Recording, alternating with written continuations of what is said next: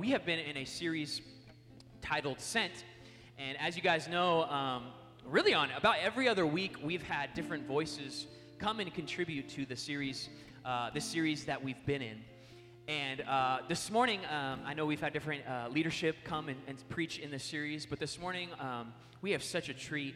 Uh, I'm going to invite up Sarah Bell in, in, just a second, but Sarah, she serves as our kids and, and youth pastor, and she has just done such a killer job um, in both of those areas. And, and here's what I know about Sarah. When, when Callie and I moved to Ponca City three years ago from the Los Angeles area, uh, we were uh, very aware that we are blind missionaries we don't automatically know how this city functions. We don't have inserted into our brain upon arrival how everyone is, what the culture of the city is, how best to reach our city. So we really put a demand on who are people and who are people we can really re- lean and rely on to help us understand and inform us how to be the best pastors and leaders to lead our church forward into reaching and transforming and changing our community.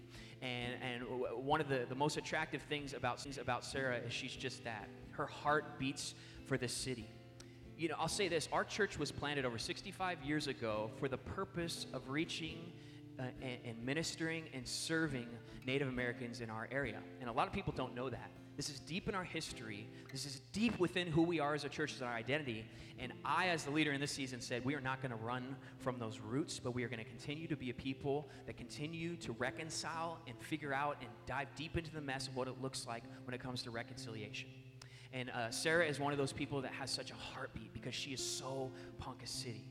And I love that she is, and I love that she's such a gift when it comes to who we are as a staff. And as we uh, continue to lead forward and push forward, you're going to just be blown away this morning by the way that this woman communicates with so much grace, so much challenge, and so much authority. So, can we do this this morning as we welcome Sarah up to the stage? Can we stand on our feet and we can we give it up for none other than Sarah Bell? Bring it, girl. Bring it, girl.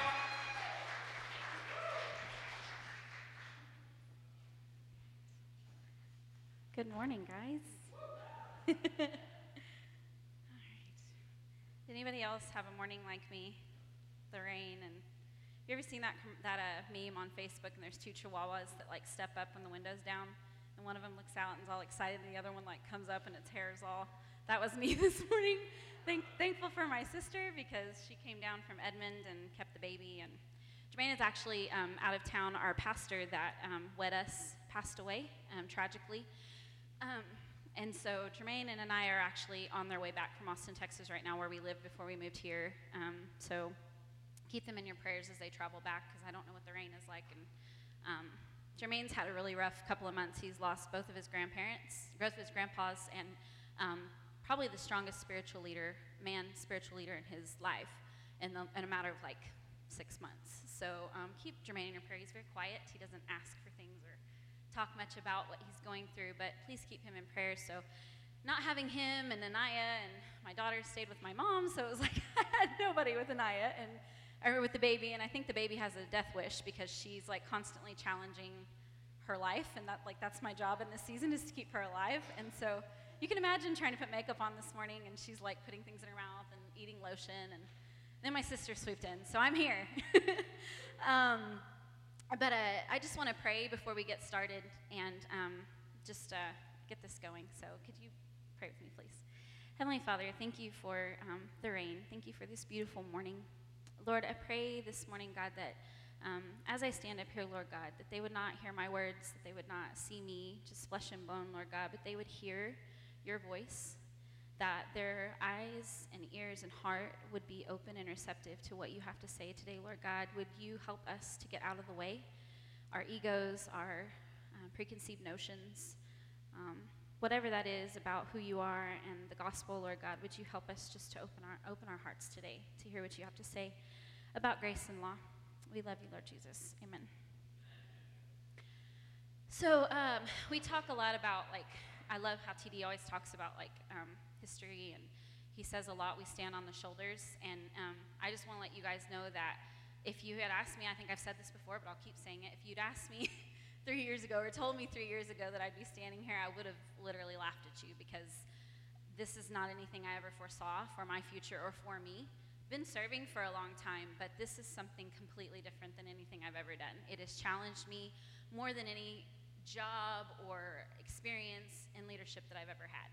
And, and it's in a good way. I can feel, you know, muscles growing and aching, and um, being up here is one of them. I think this is my second time, second time up here, and it was like a year ago. November, and I didn't even realize it. And, and I don't know if you guys noticed today, but I'm wearing um, civilian clothes. Uh, I've had several of you comment this morning and like poke fun at me. Where's your You Belong shirt? Um, we're building a children's ministry back there, and what that means is that um, I've got to be back there every Sunday to make sure um, first aid kit is available, and runny noses are wiped, and bathroom breaks are taken, and um, all that good stuff. So I'm not in here ever, and so it was just amazing to see the progression of our worship and the progression of corporate worship, like hearing you guys sing and seeing our worship do this worship team do this excellent well. I mean, I'm just like blown away at the growth. Seriously, like. and even just standing in prayer this morning, we always have team prayer at 9:45, and I was just thinking, um, and I didn't say anything because I knew I was going to have the platform, but like just standing in the circle and seeing all these new faces, I don't know that any of us, except maybe Amy, were had been in that thing in, in that position three years ago. Every single one of us, and there was 15 to 20 of us, are standing in a new position, and God is growing us as a church, and it's so exciting. So I stand up here this morning and I'm talking about standing on the shoulders. Um, many of you may or may not know, um, my maiden name is Buffalo Head. I'm um, Ponca from the Ponca tribe, the southern Poncas. We also have a northern band. And my family's here today on the second row my mom and dad, and sister, and her mate. And yeah, they all came. Um, and so I grew up in a, in a mixed cultural household and grew up um, very much so in, in, in my culture and, and, tag teaming with my dad all the time. And um, I don't, many of you may not know this, but um, our, our cultures and our traditions, our stories, um, our names, everything that we have is unwritten. We don't have a dictionary, we don't have a Rosetta Stone, we don't have history books. Everything that we have is passed down verbally. So, um, what I'm going to share with you today, um, very quickly, I'm going to try very quickly, and, and it ties into um, the sermon this morning is grace plus tradition grace over tradition. Grace is greater than tradition. I couldn't settle on a title, so you get all of them. Um, I'm learning, right? Um, and so, um, so if you, we could get the slide of my great great grandfather up here. Um, so I spoke to my dad a couple nights ago, and just giving you a little background of like how I shouldn't even be here. Literally, should not be here. Um, and this is my great grandfather, Mark Buffalo Head. And many of you, actually, if you have a Facebook account or a Twitter account, may have seen his face. It went viral about two, three months ago, I think. Um, a, a, lawyer out of New York, his name's Brett Chapman, um, shared this and um, was basically driving home the fact that um, we're not so far removed from what happened in our, in our state's history, our nation's history, um, and the things that have brought us to where we are today. And so, this man right here, he, along with um, his brothers, um, another brother, Robert Buffalo Head, they were um, part of the forced removal from their homelands in 1877. Most of you may know that as the Trail of Tears. Um, and the Ponca tribe that you you know that we have here in White Eagle, they have their own story. They were living in Niobrara, Nebraska, and the government forced them at gunpoint uh, to make the trek. I think we said it was over 500 miles on foot in all the elements. Um, to Oklahoma. Oklahoma, I forget what my dad said, but at the time, in 1877, Oklahoma was considered um, a, hot, a hot zone. So nothing grew here, vegetation was impossible. And if you consider that, if you really think deeply, like, why did they bring them here? Why do we have so many tribes here? Why? They were brought here to become extinct. Tribes were not supposed to flourish, they were supposed to come here and die. They were doing a favor by removing them because they were taking their land and they moved them here to Oklahoma to basically die off because there was no way, they were like, there's no way they're going to live. Um, and so they sent them here to Oklahoma at gunpoint, starved them, gave them rotten meat, uh, gave them pox, blank, pox blankets. Um, so this, again, everything is given verbally. Um, my dad said some, some stories say 700 plus, some say over 1,000, but those many Poncas were brought down on the, on the forced removal from their homeland, and out of those 700, over 200 perished along the way. And um, they, they came down here and they arrived with a little over 500. And as you can imagine, there was a lot of turmoil once they got here. Um, suicide, alcoholism was introduced, um, disease, identity crisis. My dad and I didn't really get into this, but if you can imagine, you're living one way and then you're dumped in this foreign land, you're just dumped. And you've seen your loved ones die along the way. Tragically, you've had to leave children behind. And so there was a bit of an identity crisis, too, I would think, which contributed to the depression, which contributed to the alcoholism, which contributed to the suicide. And a group of elders and chiefs came together and said, We've got to find a way. Our people are going to die. We don't know what we're doing here.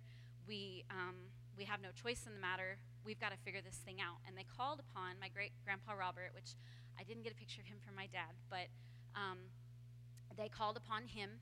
And Dad and I were kind of speculating probably why he was called on is um, tribes have what are called clans. And so families are clans, different clans, and they're called upon to do different things. And my grandpa's clan is the Hisada clan, which is medicine or, or weather. And so they were considered spiritual leaders of the tribe. And so we're gathering that's probably why he was appointed or called upon. He was a spiritual leader in the tribe. And they said, Go out and find another way.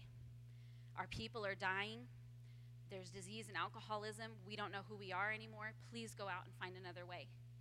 And so he went south and converged with the Cheyenne Arapaho tribe, and they took him in and they showed him a way of worship, which many of you know today as the Peyote Church or the Native American Church.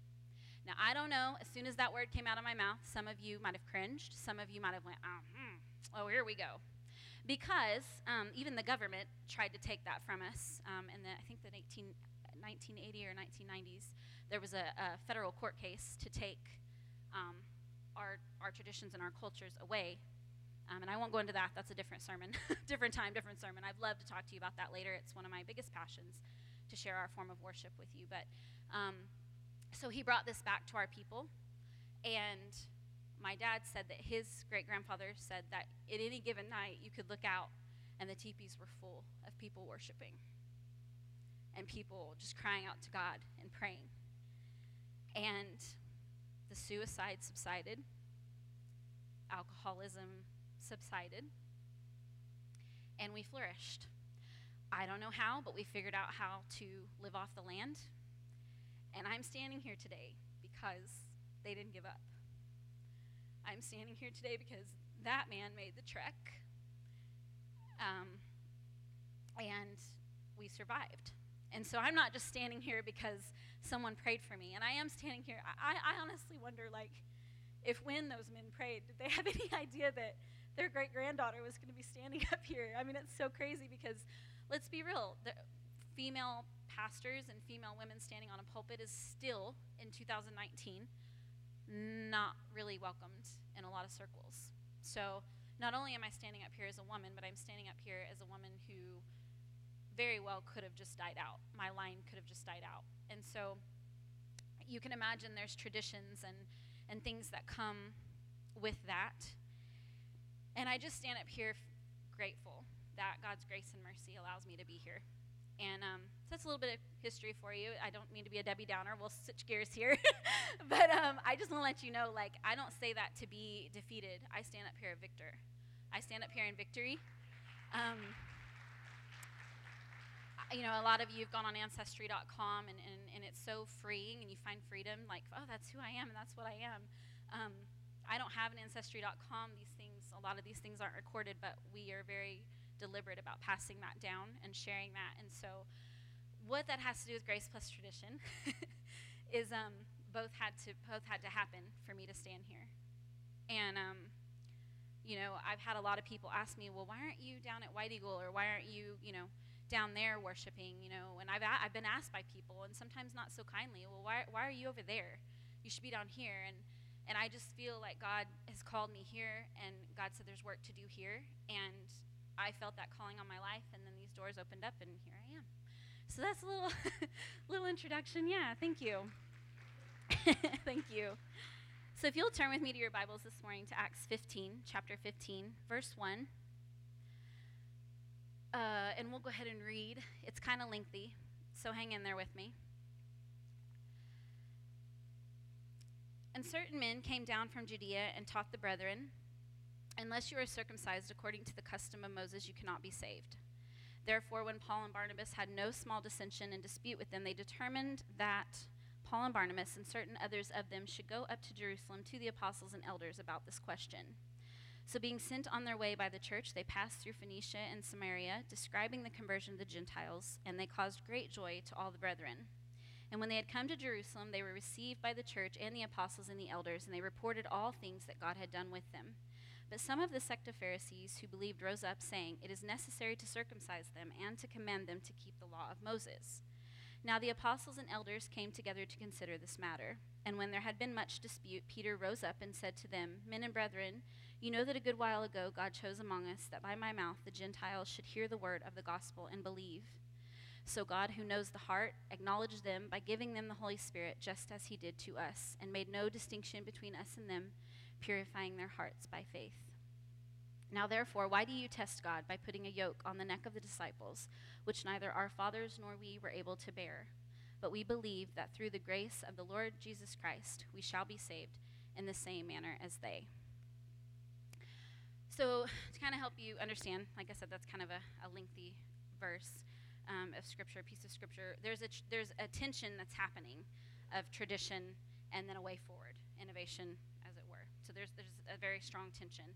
Um, there's two sets of legalists that kind of emerged from, from this scripture. There's the Judean visitors um, to Antioch who told Gentile Christians they must be circumcised to be saved. And there's believers in Jerusalem uh, from the Pharisees who told them they must also obey the law of Moses. God has fulfilled his covenant with Israel in sending Jesus as Messiah, which changes everything. And I don't know about you guys, but one of the most um, eye opening and life altering moments since I've been here under TD and Callie's leadership is um, a series that TD preached. Um, it's been about a year ago, but he was talking about the law and the, and the covenants and how they changed. You, I was 36 years old before I learned that. Like, where have I been? It changed everything for me. It, it really helped me understand. And that's basically what we're talking about here. They were still trying to adhere to the law of Moses and to old law in, in, the, in the topic of circumcision. And so God says, no, Jesus' blood covers everybody. It's open to everybody. There's no distinction. Doesn't matter uh, what ethnic group you belong to. Doesn't matter how sacred you are. Inside joke with my sister and I. How chosen, how blessed. God's grace is for everyone. It changed everything. And you can understand, like, here are these Pharisees, and they're thinking it's for them, and now we've got to share it with the Gentiles. That, that did not go over very well. And so there's three points um, looking, looking at this and, and examining this that I really want to point out to you guys this morning. And the first one is this they created a universal expectation or a standard on what they had experienced. And how many, how does that resonate with some of us? We're like, oh, yeah, guilty, guilty. They had been circumcised prior to salvation, so they assumed everybody else should be. Assumed everybody else should be. Well, that's the way it's got to be. It's the way it's always been, right? So I was saved when I was seven, did some stupid stuff in my teen years, and I rededicated my life in my early 20s, and I've never looked back. But I will tell you this when we talk about personal experiences, I've been challenged with a few different theories. Well, then you really weren't saved when you were seven. You messed up when you were a teenager. There was no way that you were honestly saved. Been told that. Um, we can find in Scripture to support uh, and I've also been told, well, you can live how you want and still be saved, and, and it's all good. Like, God will still be there at the end of the road, just do what you want. And I'm here to tell you that either of those points could very easily point to Scripture and, and have an argument. But in Ephesians 2 8 through 9, we get that script, the slide up there, it's pretty simple. If you want to turn with me really quickly, we can. Ephesians 2 8 through 9. It's just a little, a little piece here. For by grace you have been saved through faith, and that not of yourselves. It is the gift of God, not of works, lest anyone should boast. For we are his workmanship, created in Christ Jesus for good works, which God prepared beforehand that we should walk in them. So I think it's pretty, pretty clear cut. But I'll just tell you, I, you know, I, I accepted Christ when I was seven, and um, We all have different stories to tell um, where, we, where we had that moment for us. But it's really heartbreaking when someone says to you, oh, then what you experienced weren't real. You were seven. You pr- it probably wasn't real. You know, like that's telling a kid at five that, like, you know, t- crushing dreams and hopes, like, everything I've been doing is a lie, and you start second guessing everything. And that's why it's so important for you to do the work, to discipline yourself, to get in your word. Because I'm standing up here an imperfect human. I'm probably going to say some things today that are, that are messed up because I'm a human, right? I'm going to say some things to you after we leave here today. I'm going to fail you because I'm flesh and bone, I'm human. But God's word never fails, it ne- He never returns void. So we have to do the work ourselves. And I'll say this God's too creative to be put in a box. Can I just say that about this point? We don't need to go judging people and speaking into people's lives like, you weren't really saved then. Well, you just do what you want. Just do what you want. It's okay, it's no big deal. Um, let's let Him decide. Let's let God judge the heart. Let's let Him do His thing. Uh, you know. So, the second point I want to bring up about from Scripture is they made salvation harder than it had to be. James delivers a strong exhortation to the Jerusalem Council in Acts 15 9. If you want to go forward with me a little bit. Therefore, I judge that we should not trouble those from among the Gentiles who are turning to God. Now, that's real small. but when I read that, I kind of went, ooh. Like when I read that, and I don't know if that made y'all cringe, but it scared me a little bit because this is what I read when I read that. Does, does does this, do I make it difficult for people around me to turn to God? Have we created a list of rules and regulations that turn people away from the beauty of the gospel? The beauty of the gospel is simple. Any man, woman, and child could come as they are with nothing but their faith, just believing Christ died for their sins and accepting the gift of salvation. So, talking about making things harder than it is, uh, Jermaine and I, um, when we first got married, um, I really debated whether or not to tell this because it's so embarrassing. But um, I don't remember how long we'd been married, a couple years. And one night I was laying in bed praying, you know, and, and he rolled over it. And, and again, I've spoken on this, but Jermaine's very quiet. But the man, when he speaks, like, it makes me be still. Like, when he really says something, like, I'm like, oh, you know. And I'm the opposite. I talk all the time. So we balance each other out, I guess. Case in point, I'm laying in bed, you know, and he rolls over and he's like, What are you doing? I was like, I'm praying. He's like, Okay, what about? and I'm like, I'm asking God to forgive me for my sins so if I die tonight, I can go to heaven. And he's like, What? And I remember it so clear as day. Like, he gets up on his shoulder and he like turns on the lamp and he's like, What do you mean? I was like, because if I died tonight and I fell asleep before I prayed this prayer, I'm going to hell. And he was like, and I remember his like face so clearly. I was so embarrassed. And in the moment, I'm like really serious about this. And, you know, I'm like, stop bothering me. I'm asking God to forgive me. And he's like, he put his hand on my shoulder. He's like, babe, you've already been covered in the blood. You've already, you've already been saved. You're already spoken for. Your name is already in the book. Like, you, you're spending way too much time laying there and bawling and raising your head, God, please. Oh, geez, like today I cursed at my kid. Please don't take me to hell. Like, Jermaine like, dude. and that's, that's, and I think the reason I'm like embarrassed is because that's that's our marriage in a nutshell. Pretty much, I'm over here going, "Oh God, what?" And he's like, "It's good, it's fine." Coincidentally enough, I'm the yoga teacher, so you know, he qualifies the called, right? Um, I'm the wound up one. So I just share that story to show you guys that even myself in my early 20s had been walking with God for 15 plus years can make salvation harder than it has to be. And, and I don't want to stand up here and condemn any denomination or whoever said that to me or whoever spoke that into me, but somewhere down the line, someone told me that. Somewhere down the line, that was spoken into my life, that rule and regulation of, you can lose your salvation tonight you better pray. You better hope God saves you. You better hope He forgives you. He might not forget that sin, but you better pray anyway and hope to God. Who can sleep when you're praying that kind of prayer? Like, who can really rest? And guys, I did that for 15 plus years. So don't be a stumbling block for people. Don't make salvation harder than it has to be. And the third point um, that I would like to make is that they expected of others what they couldn't even do themselves. So if we look in verse 10, and, and I told I told TD and Callie whenever I first got this portion of scripture, I probably could have spent the next 30 minutes like on this scripture alone. And I don't know why, I still don't really know.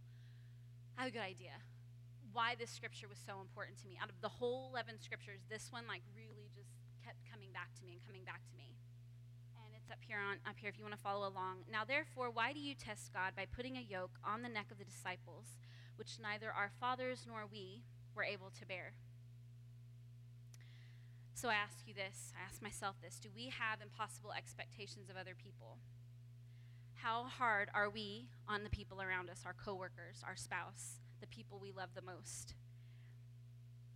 I'm a, I'm a mother with three children, and I started working with kids when, I mean, I've, helped my mom with VBS and Sunday school as early as I can remember, but my vocation um, and my calling to, to um, serve children and their families really began when I was a camp counselor in college. Um, I worked for the YMCA for two years and just absolutely fell in love with big kids. And then um, got my degree and moved to Austin, and things just kind of lined themselves up. So I've always been like a director or um, a program coordinator or some, some capacity like that for 15 plus years.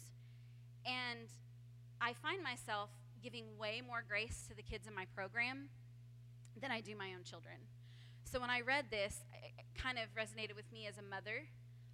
When Anaya breaks something, which is daily, when Naomi rolls her eyes at me, which is daily, am I right, Naomi? She's a preteen.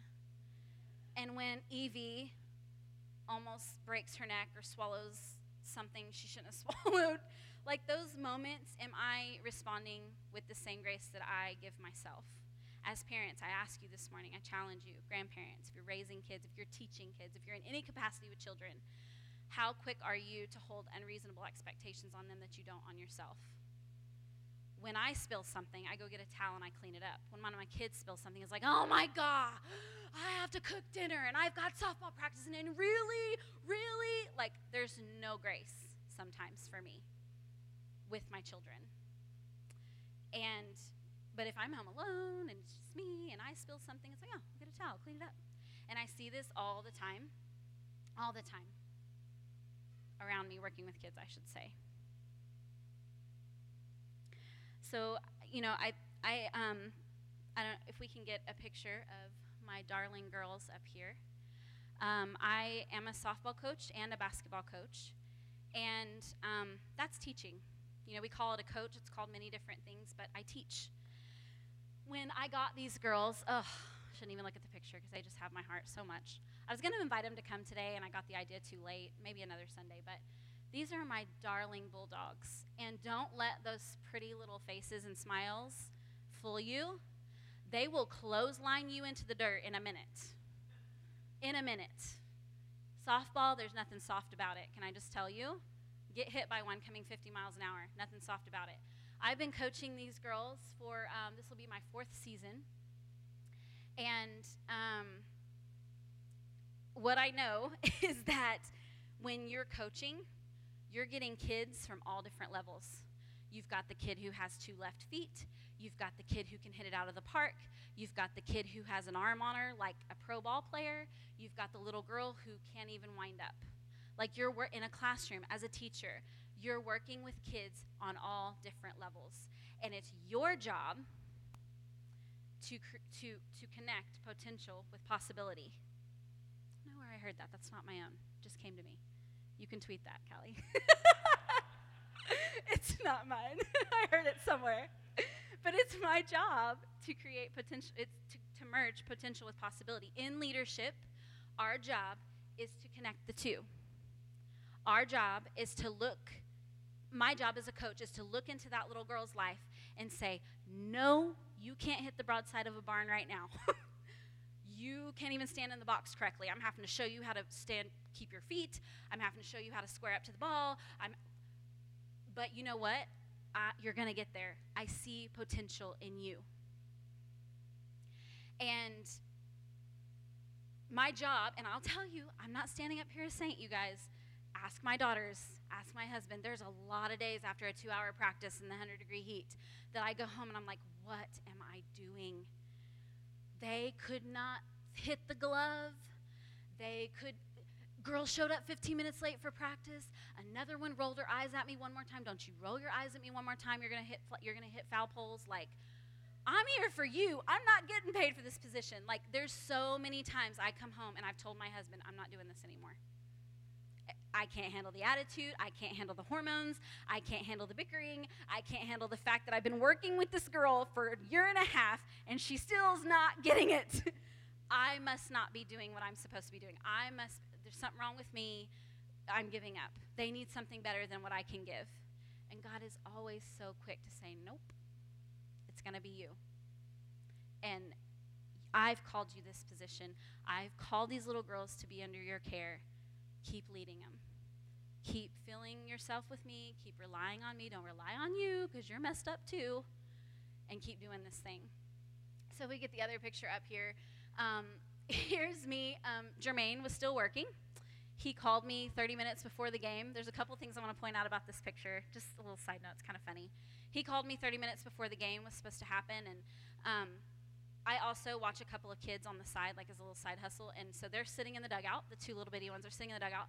Um, Naomi, I don't know what she was doing, but the baby ran off from her. And I was like, give me the baby. Just give me the baby. So I'm like standing in the dugout and I'm like doing signals and stuff with the baby on my hip. And they're just royally messing up this inning. Like, and the other thing I want to point out see the guy over there? You know, he's like, and we jokingly said, I was like, you need to caption this, Dustin, like what was happening. But his team is phenomenal. Like, they're really, really, really good. They won first place in every tournament we had. But we were rocking them. Actually, now that I think about it, we, had, we, had, we were in the game with them, which we'd never done before, but we started to slip. The, the, the tie started to slip, and I was like, oh, uh uh this is the first time we've come close to beating these girls. They're upset. That's why, he, and he told me later that's why he was upset with me because a little tactic for you. This is free if you ever coach. Um, call a timeout. If they're doing really good and they've got momentum, call timeout because you slow down their momentum. You stop it. And he told me later because I asked him like, Dustin, caption this. He's like, I was probably wondering why you called a timeout and slowed down my momentum. And I was like, that's why I called a timeout. Your move. Um, but you know, this is just a picture of like life is not perfect. My husband didn't show up. I had no one to watch my baby, so I called a timeout and she's on my hip. I will forever cherish this picture because this is in essence like when you love what you do, will literally move any kind of obstacle to make it happen. And I love these little girls. I love what I do. It's so challenging, but I'm going to move whatever it takes to, to be there for them. And in that moment, it's so hard because there's a moment, there's a time to chew their butt out and there's a time to encourage and just, okay, come on, what's going on? This was one of those moments. You can tell my body language, I'm just like this. If I'm ever like this, you'll know, like, oh, she's, she's chewing their butt. But this, this part right here is just me telling him, look, I see something in you. You can get out of this inning. You can pitch strikes. You're not going to hit another girl. You're not going to overthrow another ball dig deep. This is what we've worked for. Get it done. That's what this moment was. And I worry that sometimes we make things way too difficult. And, and life is already hard on its own. Marriage is hard. Parenting is hard. Bills are hard. Job loss is hard. Losing a loved one is hard. Turn on the news. That's hard. And so, what do we do? Like, how, Francis Chan has this quote, um, and he talks about like how the God of the universe, who created all these scientific things like eons and all these different things, you know, he created the universe. He created us. And what what is our response? We go to church, we sing songs, and we try not to cuss. And that's, you know, I think about that. We we make things way too difficult. Like we're missing the point completely. And I fear that we cheapen grace and we cheat people who are trying to believe and trying to get there when we do this. And here's what I know I, I was hesitant to share this, and I won't go into it too much, but I've seen first account how legalism, it's the first time I'm using this word, but it's kind of what we're talking about. Um, I jokingly um, told one of my friends that for every time I said circumcision, they had to like stand up or something. When TD first gave me the scripture, I was like, great. Try to find a sermon title for that one. Thank you. So I feel like I did a pretty good job. But that's really what I got out of this too, is this nasty word legalism. And what I know is that legalism, more than anything else that I've observed in my 25 years or so of walking with the Lord, is that legalism can divide a people it can crush a servant spirit. It can divide a church. It can close a church's doors quicker than anything else. And unfortunately, I walked through that at one point in my life, and I still kind of get sad about it because I'm like, man, we had a good thing going. But this little bit of a theology debate crept in, and people started dividing on both sides. And within, un- unfortunately, there started to be um, people started stumbling bad in leadership, dropping the ball in leadership. I won't go into that. The doors closed within two years. And I can so clearly look back and see that was legalism. We were sitting around arguing about something. And here, you guys listen to me. Like, if John Wesley and Martin Luther and John Calvin, if you don't know who those are, go look them up. Great men. If they're going to sit and debate about it, I, I don't have time to come up to you and sit and talk to you about, about legalism, about what I think I'm pulling from Scripture, especially if I don't know you very well. This is where I think we mess up the most. We start off a conversation or a relationship with this instead of like love and grace. Let's go to coffee. Let me help you with your child. Come over for dinner. Like we completely sidestep all of the grace stuff. And you know why I think that is? Because it's hard. That it's much easier it was much easier for the Pharisees to slap down a rule book, to pull up some lists, and say, mm, mm, mm, that's so much easier than crying with the prostitute at the well, than washing the widower's feet. That requires discipline. Grace is not easy. And I just don't want that I, I feel like for me, like that's where I want what I want us to take from today, if nothing else. And I don't want you to get legalism confused with pursuing God's heart. Don't don't get the two confused. And that's why I think the title works so well, Grace over Law. I'm not saying there's not a place for law. I'm not saying there's not a place for theology. I'm just saying there's got to be grace. Grace has got to come first. And that's just to tell you, like, that's where my world has been shook the most. And maybe that's why God gave me this to come up here today. Maybe that's why He's revealing to me in this moment. That's where I've grown under TD and Callie's leadership the most. I did not even realize how deep into legalism I was. And I'm, I'm a nice person. If you know me at all, I'm a nice person. I smile a lot, I laugh, I'm going to give you the biggest hugs. But I would, under the surface, if I was out about or if I was with someone, in my mind, I was like, oh, I'm not supposed to be doing that. Not, well, if they would just do this, well, the world would be a lot better if we would just do this. Like in my mind, I was doing more of that than I was doing of grace. Way more.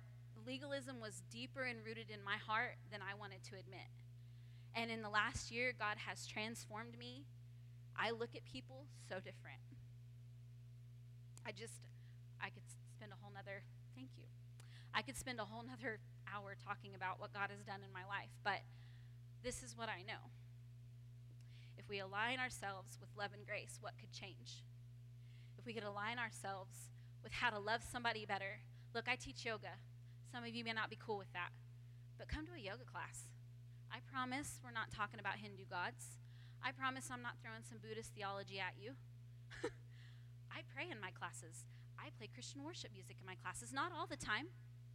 Not all the time. Sometimes it's Michael Bublé. Sometimes it's Norah Jones. Sometimes it's piano music.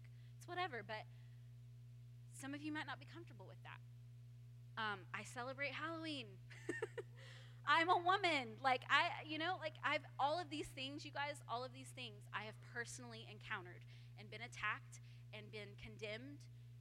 You have no business leading in children's celebrating Halloween. You have no business leading our children and future generations teaching yoga. How dare you? And I know who I am. I'm just going to tell you right here and now, I have not had a sliver of doubt about where I'm at because I'm in God's pocket. I'm in His hand. I'm loving people. Thank you. I'm loving people. I'm way too busy, way too busy loving people and serving people. I do not have time for your nonsense. Thank you, but no. And that's what I love about Calling Lab because we're figuring all that out. You know, shameless plug, come to Calling Lab. Um, I would challenge you with this have coffee with that yogi friend. I'll take coffee. I'll take coffee. Let me be the yogi.